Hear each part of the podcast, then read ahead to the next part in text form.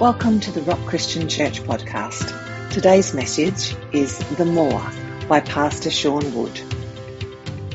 Just think back the year 2000s. We haven't had a world war, but we've had many unrests and we've had many conflicts. We've, we've had 9-11. 9-11 reshaped the planet. If you don't believe me, walk into an airport and say the word bomb. Exactly. You think words don't have power? Drop that one in the airport and you could spend some time thinking about it. And, uh, but after 9-11, we had the global financial crisis. I had, uh, I know a step uncle that was two years from retirement and lost over half of his superannuation in the global financial crisis. Had to keep working for some time. And so, a lot of people suffered through that. And if that wasn't bad enough, then of course uh, there was this little thing called a global pandemic that we've just gone through. But what all of that has highlighted, and uh, there's a group called a guy by the name of Barna. They do some surveys and research. And what they found, particularly after the COVID pandemic, was this there's a lot of questions and a lot of nuances that go into this one statistic. But they said that uh, in the Western world, particularly in Australia and America, uh, people today are 83% more likely and more open to a spiritual conversation. Now, that's not directly I want to talk about God. That's not directly I want to talk about Christianity and the Bible, but they are more open to the fact that there is a better answer or a better solution to the chaos. But you could lay the Gospel of John over our culture, and the same message applies today. Because John writes to an audience that are both Jewish and Greek, and the Greeks would sit around forever wondering, yes, we can see all the regularity and all of the design in the universe. And they were trying to find the answer behind everything.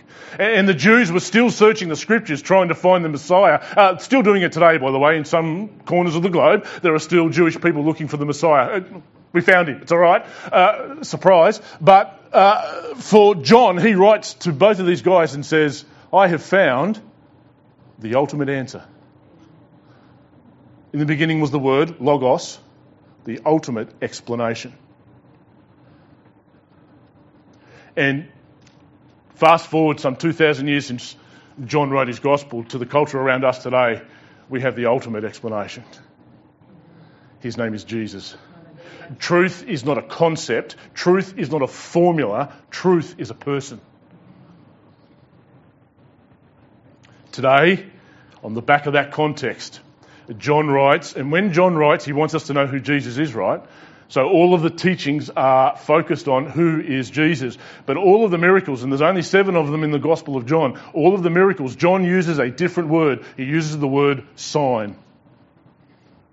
Because what he wants us to know is this is a physical miracle. This is something that's happening in the physical that points us to a greater awareness of who Christ is. It's a sign. And you know when you're driving along the road and your husband keeps driving past those signs, and I, you know I told you to take the exit six weeks ago, um, but uh, this is a sign to reveal who Jesus is. But there's a lot going on in this miracle that applies to us today. Let's work our way through chapter 6 verse 1. After this, after what? Uh, after this, if you read Mark and Luke's account of exactly the same miracle, uh, please understand that the feeding of the 5,000 is in every gospel. The feeding of the 4,000 is a separate event. We're, we're going to touch briefly on that one later when we finish. But the feeding of the 5,000 is listed in every gospel. In, in Mark's gospel and in Luke's gospel, uh, this happens directly after an intense period of ministry. Uh, Jesus has commissioned the disciples disciples, sent them out to preach the gospel and to heal the sick and to cast out demons. Then they come back and Jesus desires to take them away to a desolate place, Mark tells us, for a time of leisure.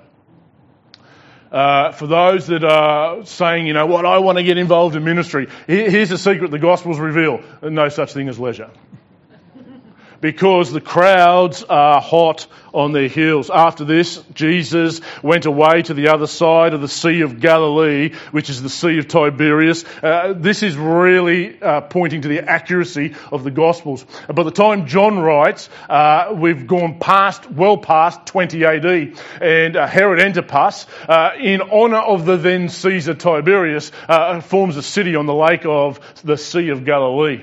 And he calls that city Tiberias in honor of the then reigning emperor uh, Caesar uh, Tiberius. And it's not long before the lake inherits the same name.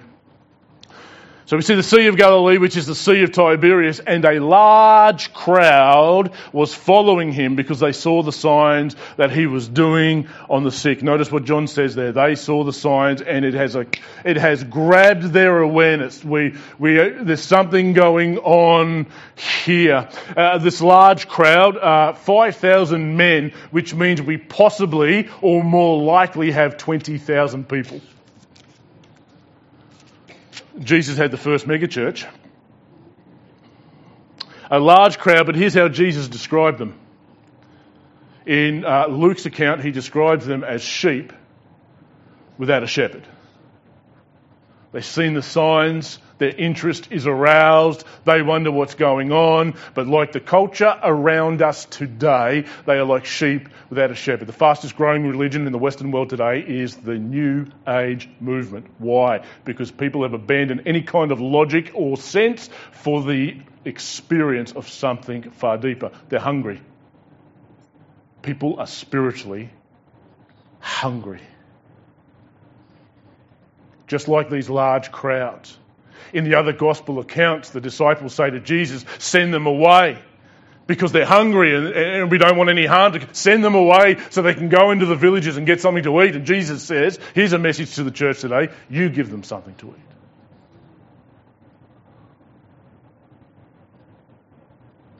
We have the bread of life. Large crowds, desperate crowds, hungry crowds. And outside these walls, we, we see things like alternative lifestyles and political agendas thrown across the television screens and, and activists from all kinds of. Uh, we've had racial upheaval and Black Lives Matters and all of these sorts of things, but at the end of the day, underneath all of those things is a deep, deep spiritual hunger and a yearning for the only, the only bread that will bring them satisfaction, just like these crowds. I have a confession to make this morning. If, my, if I was a car, I don't have cruise control. It drives my wife insane. She's not here, so she can't say amen, but from Tasmania she'll say amen. Uh, but it, it drives my wife insane. But I just, I have no sense of I just want to click cruise control and cruise along. And there's a reason for that. We have spiritually hungry people that are on an eight lane highway to destruction There's no time for rest. We have the answer, friends. Uh, imagine with me for a moment. Imagine with me for a moment if you had the number one categoric antidote for cancer, but you decided to keep it to yourself and put it in the drawer at home. What would you do? Of course, you would. Why? Because people are perishing. There are people that are perishing. There are people that are hungry. There are people that are starving that need the bread of life, and we have it. We know him. And a large crowd was following him because they saw the signs that he was doing on the sick. Jesus went up on the mountain, and there he sat down with his disciples. Now the Passover, the feast of the Jews, was at hand. Lifting up his eyes then and seeing that a large crowd was coming toward him, Jesus said to Philip, Why Philip in the Gospel of John? We don't really know. What do we know about Philip? Not a whole lot, to be honest. Uh, when you get to the book of Acts, you read about Philip the evangelist. Different Philip. This Philip what we do know is uh, right at the beginning of the gospel, Philip is Andrew's brother, and he's the one that goes to Nathaniel and says, We have found the one, we have found the Messiah, Jesus of Nazareth. Nathaniel says, Can anything good come from Nazareth? Uh, in our language, we would say, Could anything good come from the north side? But it's kind of the same thing. But, but here's what uh, Philip says He says, Come and see. Great words. You know what? Come and find out for yourself. You're hungry? Come and see. Come and come, come and see. So that's that's this fellow. Philip's from a town called Bethsaida, right on the Sea of Galilee. He speaks Greek. He may be one of the only disciples that speaks Greek. Notice in chapter 12, the Greeks come to Philip, who goes to Andrew, who goes to Jesus. But Jesus turns to Philip. Eh, I'm not sure whether God's ever done this to you done it to me on many occasions, so I'm sure he's probably done it to you as well. When he asks you a question that he already knows the answer to. Or when God tests you and he already knows what he's going to do. He's what Jesus says Where are we to buy bread so that these people may eat? Where are we to buy bread, Philip? Philip replies probably in the same way that all of us would reply, but uh, John goes on and just gives us a little bit of clarification. He said this to test him, for he himself knew what he would. Jesus already knows what he's going to do. but what's your answer, Philip? What's our answer today? Here we have starving masses, and we do, friends. You don't have to go far. Go to the supermarket when you leave here. There are, there are hundreds, if not thousands, if not into the millions of people surrounding us that are deeply, deeply hungry. You don't have to go far to find people in great need, but the question is, uh, where are we to get bread for all of these people that are hungry? You know what history has taught us that often we answer that question with we'll, we'll put on some more programs, we'll, we'll, we'll, we'll get some more, we'll get a bigger building, we'll, we've got all the formulas down pat, we'll just keep doing this, we'll work, work, work, work, work, work, work, and at the end of the day, uh, Philip realizes before he even starts, as we should, you know what? We are not enough. That's what Philip says. Philip says 200 denarii would not be enough to feed all of this crowd. 200 denarii is about uh, two thirds of a year's wages. Well, here's what Philip's saying. Even if you had 200 denarii and you could get the bread, there's barely going to be enough for these guys to get a handful, if anything.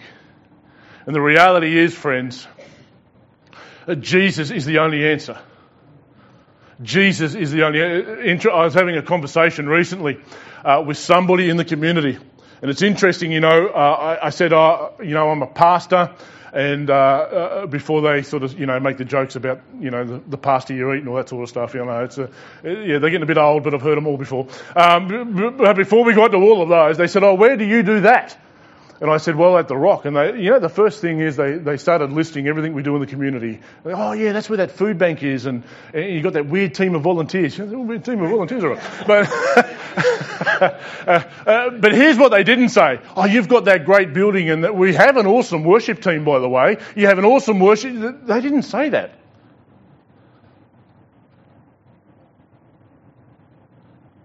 They weren't looking at our formulas.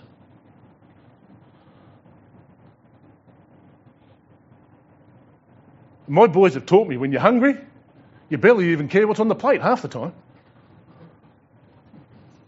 Unless it's green. then it doesn't matter how hungry you are. You know, Philip's right, and the answer is we, we are not enough. Our programs are not enough. Our programs are not enough. Our self help seminars are not enough.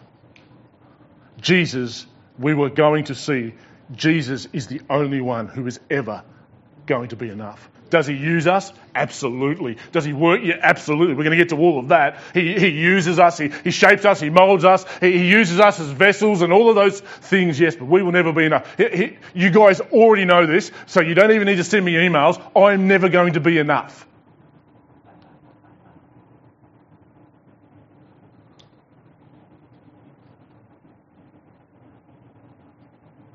No pastor, no leadership team, no denomination, no guru, swami, prophet on YouTube is ever going to be enough.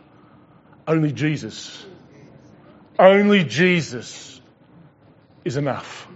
In fact, what we are going to see is Jesus is more than enough.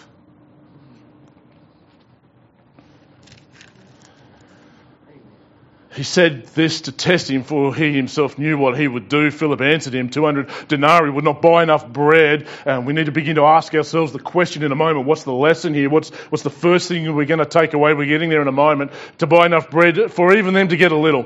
Verse 8. One of his disciples, Andrew, Simon's Peter brother, said to him, There is a boy here who has five barley loaves and two fish. But what are they for so many? A great question, uh, and I've said this before, but uh, there's a reality here. Uh, it's not about what we have, it's about whose hands we put it into. Which is why I have great hope for the Church of Jesus Christ. It's why I, ha- it's why I see great things for the rock. Because there's so much liberation in this miracle. Because you know what? We're not enough and we don't have to be. We just have to take what we have in our hands. Here's a, here's a young boy. He's got, he's got, now the fish I catch is enough to feed 20,000 people. But I didn't hear any amens then, by the way, but we'll, uh, we'll have to do some intense discipling as the year goes on. But here's a young boy with five loaves and two fish. What are they?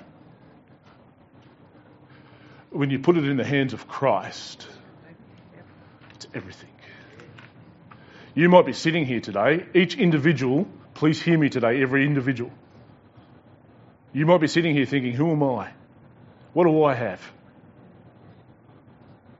You might be sitting here, and I know nobody here is over 60, but you might be sitting here getting, you know, I'm in my twilight years and, and all of those things. You, you might be, what, what am I? I am uneducated. I, I, what, what do I have? Whatever it is that you have, you put it in the hands of Christ and watch what he does. Now, friends, I've got some confessions to make. You put an AFL football in my hand, it's worth about 50 bucks.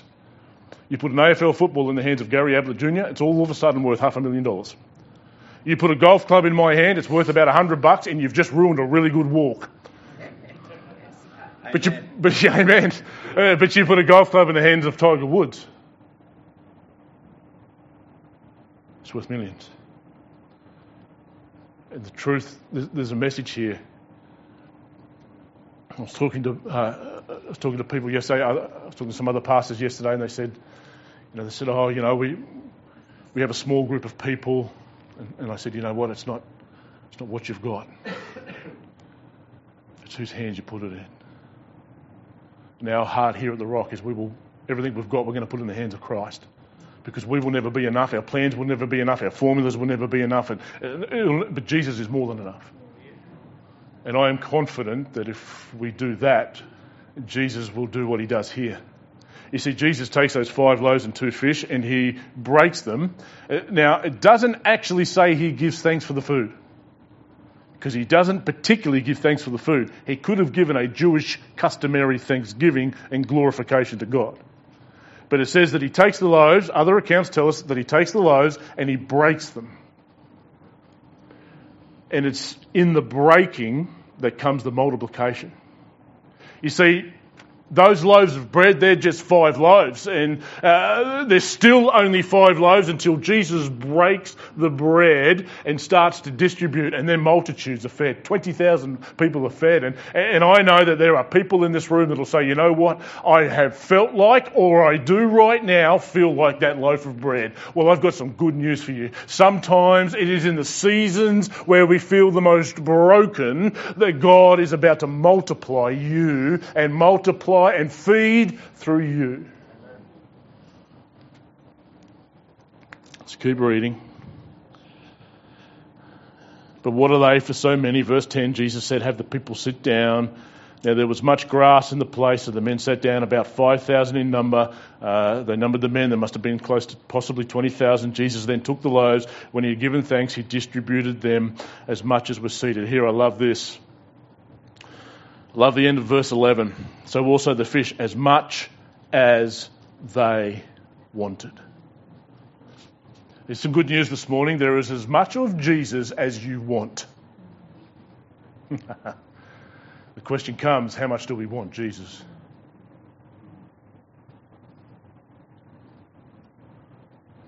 You can have your fill today, but how much do you want?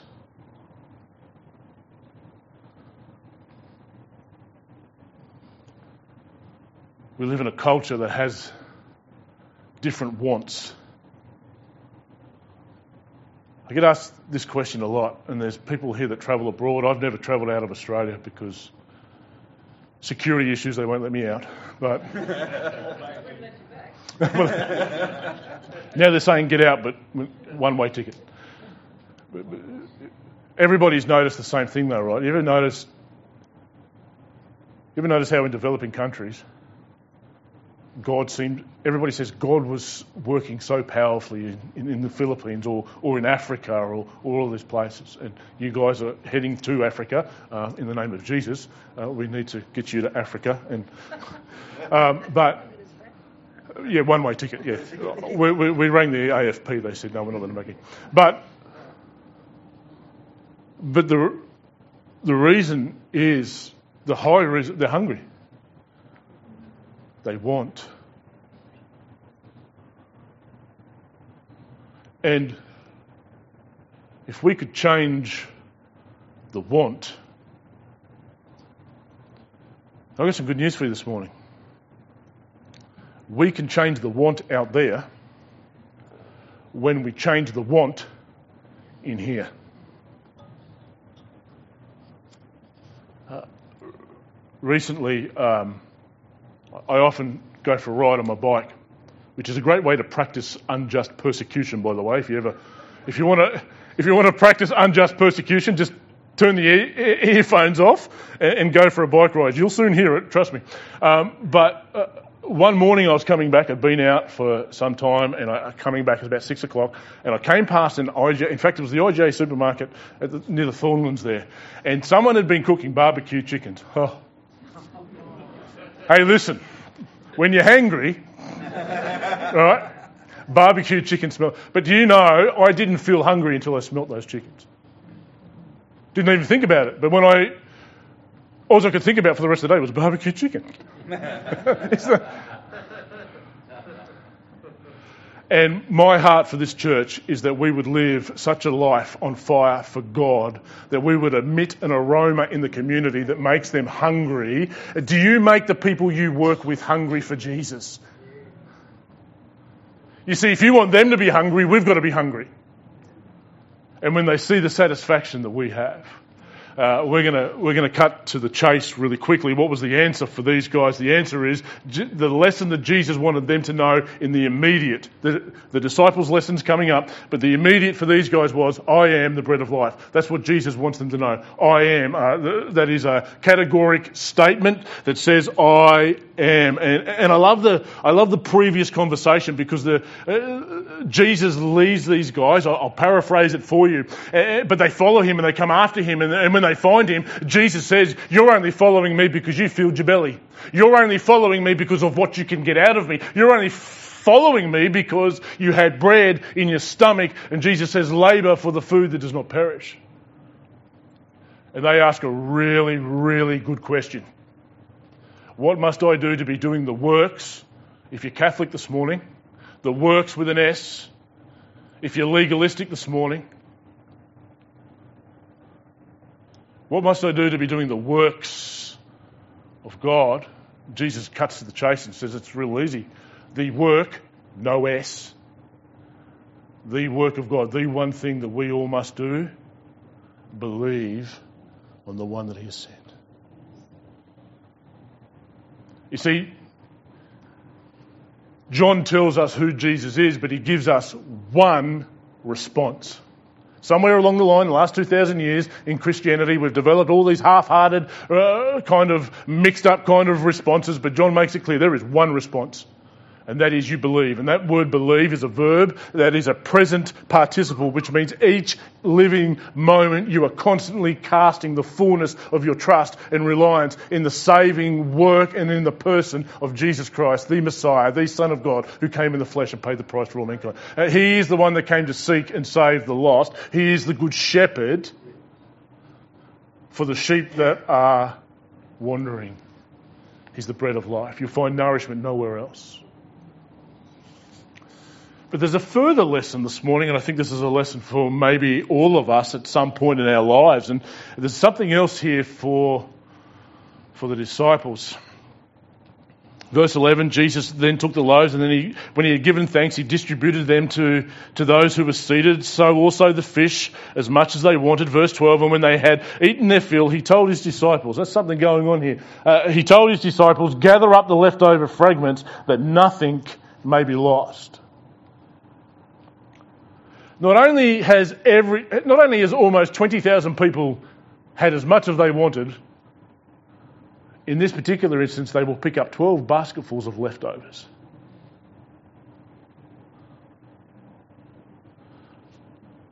Jesus has a message to the crowds and he has a message this morning to his disciples. And we can, we can pick up this in greater detail in Mark chapter 8. Mark chapter 8, and uh, it's, uh, if you are following me, you can pick me up at verse 14. It's after the feeding of the 4,000 this time. Uh, Pharisees arrogantly demand a sign. We come down to verse 14 now. Now listen to this. Uh, uh, now they had forgotten to bring bread. These guys are on their way on a journey, and the disciples had forgotten to bring bread. And they had only one loaf with them in the boat. Ah. Okay. Jesus cautions them, saying, Watch out and beware of the leaven of the Pharisees and the leaven of Herod. What on earth, what on earth are you talking about? Leaven is always sin, corruption. But the leaven uh, is probably a little bit different to maybe what our conception is today. Today we think of yeast, we put yeast into a dough, but what they would do in, ancient, in the ancient times, in the first century, what they would do is they would take a section, a very small section of a previous loaf, and work it into a new batch. And what Jesus is saying to his disciples is you need to be aware of the leaven because it will infiltrate all of the loaf of your life. But what is the leaven of the Pharisees? What is this leaven? What is this corruption? What is, uh, uh here's the hallmark of a Pharisee. The Pharisee says, I am enough. The Pharisee says, I can save myself. The Pharisee says, I've got this God. I'll just implement my formulas. I'll implement my plans. I'll implement my, uh, my strategies. I've got this God. You take a rest, take the day off, go and work on your tan at the beach, God. I've got this. Uh, the Pharisees are people that say, I know God better than everybody else. And it is this, I am enough. That is the leaven. It is this, this is, I can save myself. I have my own righteousness. I will build up uh, uh my own brownie points with God. That is the leaven of the Pharisees. Here's what Jesus goes on and says. And, and they began discussing with one another the fact that they had no bread. Jesus to, you're missing it. And Jesus was aware of this and he said to them, uh, Why are you discussing the fact that you have no bread? You've missed the lesson of the 5,000 and the 4,000. That's what he's going to say. Why are you discussing the fact that you have no bread? Do you not perceive or understand? Are your hearts hardened? Having eyes do you not see and having ears do you not hear? And do you not remember that when I broke the five loaves for the 5,000, how many basketfuls of broken pieces did you pick up? They said to him, 12. Yeah, and before you put those five loaves in the hand of Jesus, how much did you have? You didn't even have 12 basketfuls then. Well, it's not finished. He goes on and says, they said to him 12, and, and the seven for the 4,000, how many basketful of broken pieces did you take up? And they said to him, seven. And he said to them, Do you not yet understand? Do you not yet understand that I am and I will always be more than enough for you. You do not have to labour to save yourself because I am more than enough to save you. I am more than enough to satisfy you. I am more than enough to fill you. We need to live a life and proclaim a message to our culture that says Jesus is the more. We live in a culture, uh, I was, uh, and I have to confess, that you couldn't get a car in my garage now either, but that's because I got boys, I'm going to blame them. Uh, uh, anybody notice that when your kids grow up, uh, even when they do leave home, they leave all their stuff in the shed? Has anybody else ever noticed that? I'm going to blame them anyway, but I was astounded. You take a trip around Brisbane with some open garage doors and see how many you can get a car into. We, we live amidst a culture which is kind of like the Rockefeller culture. You remember the question that was asked of Rockefeller, how much is enough? And he said, you know what, just a little bit more.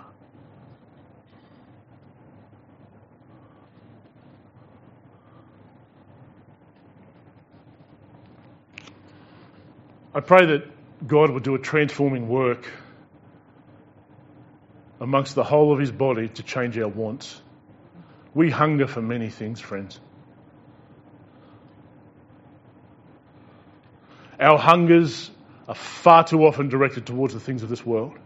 And the message to the disciples and the message to the church is Jesus is the more.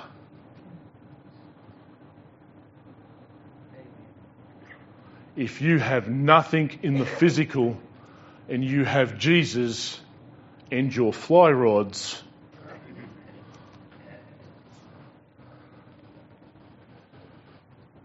How many cars are enough? How many houses are enough? How many fly rods are enough, Pastor?